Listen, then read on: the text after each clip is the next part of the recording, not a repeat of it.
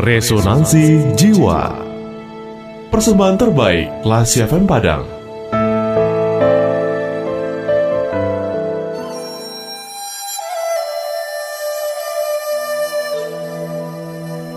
Dia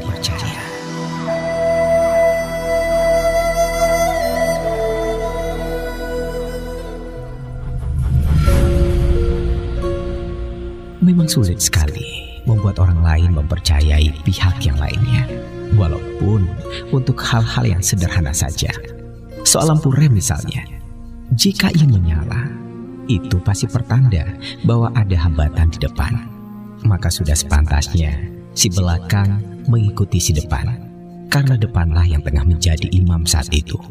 Melihat dengan mata kepala sendiri. Dan yang paling menguasai data dan informasi saat itu. Tapi karena azasnya sudah tidak dipercayai, maka otoritas ini sering kali dianggap sepi. Saat itu, aku yang mestinya paling berhak untuk mengerti bahwa di depan ada becak yang hendak menyeberang. Biarlah ia lewat, karena bebannya berat sangat. Kalau ia harus berhenti dan menggenjot dari awal lagi, tentu repot sekali. Tapi keputusanku ini ternyata cuma membuat mobil di belakang itu salah faham. Baru saja aku menginjakan rem, klaksonnya sudah menyalak dengan galaknya. Tapi keputusan telah ditetapkan. Dan si tukang becak telah mengambil jalan. Hanya saja, si mobil di belakang ini juga telah membulatkan hati. Memilih menyalipkan ketimbang ikut berhenti. Maka terjadi, terjadilah hal itu.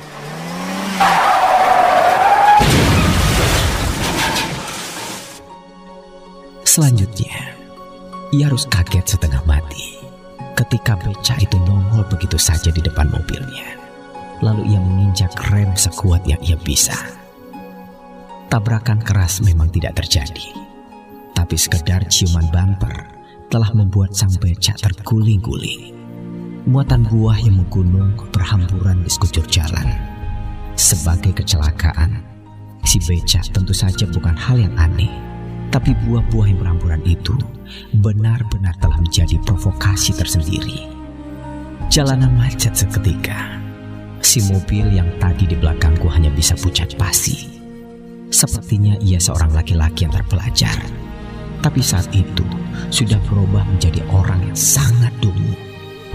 Posisi mobilnya secara mencolok mengatakan bahwa dialah biang keladi kemacetan ini. Sehingga semua pihak kini menudingnya. Dan abang beca yang terkapar ini entah belajar teori drama dari mana, membangun sebuah sensasi saat itu. Ia membiarkan saja becaknya tertelentang. Ia sendiri dengan ketenangan seorang jagoan, memilih bangkit dan berjalan menghampiri si pengemudi dan langsung menghajarnya. Cerita selanjutnya bukan urusanku lagi tapi tidak sulit untuk merekonstruksi ending dari insiden ini. Betapa tidak. Membayangkan pengemudi mobil tadi, seorang yang tampak terpelajar, bertampang bersih, tapi cuma jadi bahan olok-olok di lingkungan, dipukuli oleh abang beca. Padahal, jika ia mau sedikit saja bersabar, dan terpenting mau mempercayaiku untuk ikut berhenti, musibah ini tentu saja tidak akan terjadi. Tapi begitulah, memang keadaan di negeri kita.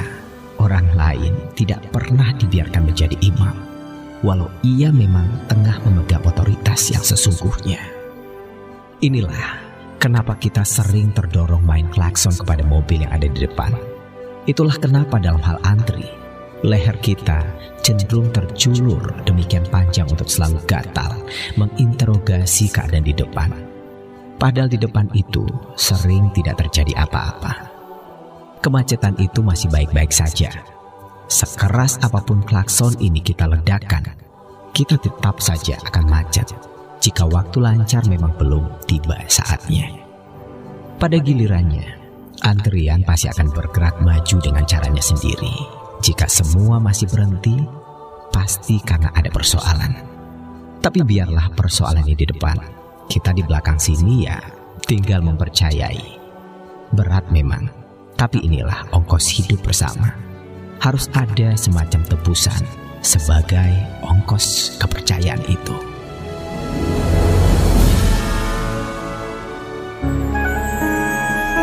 Baru saja Anda mencermati Resonansi Jiwa, persembahan terbaik Radio Kelas FM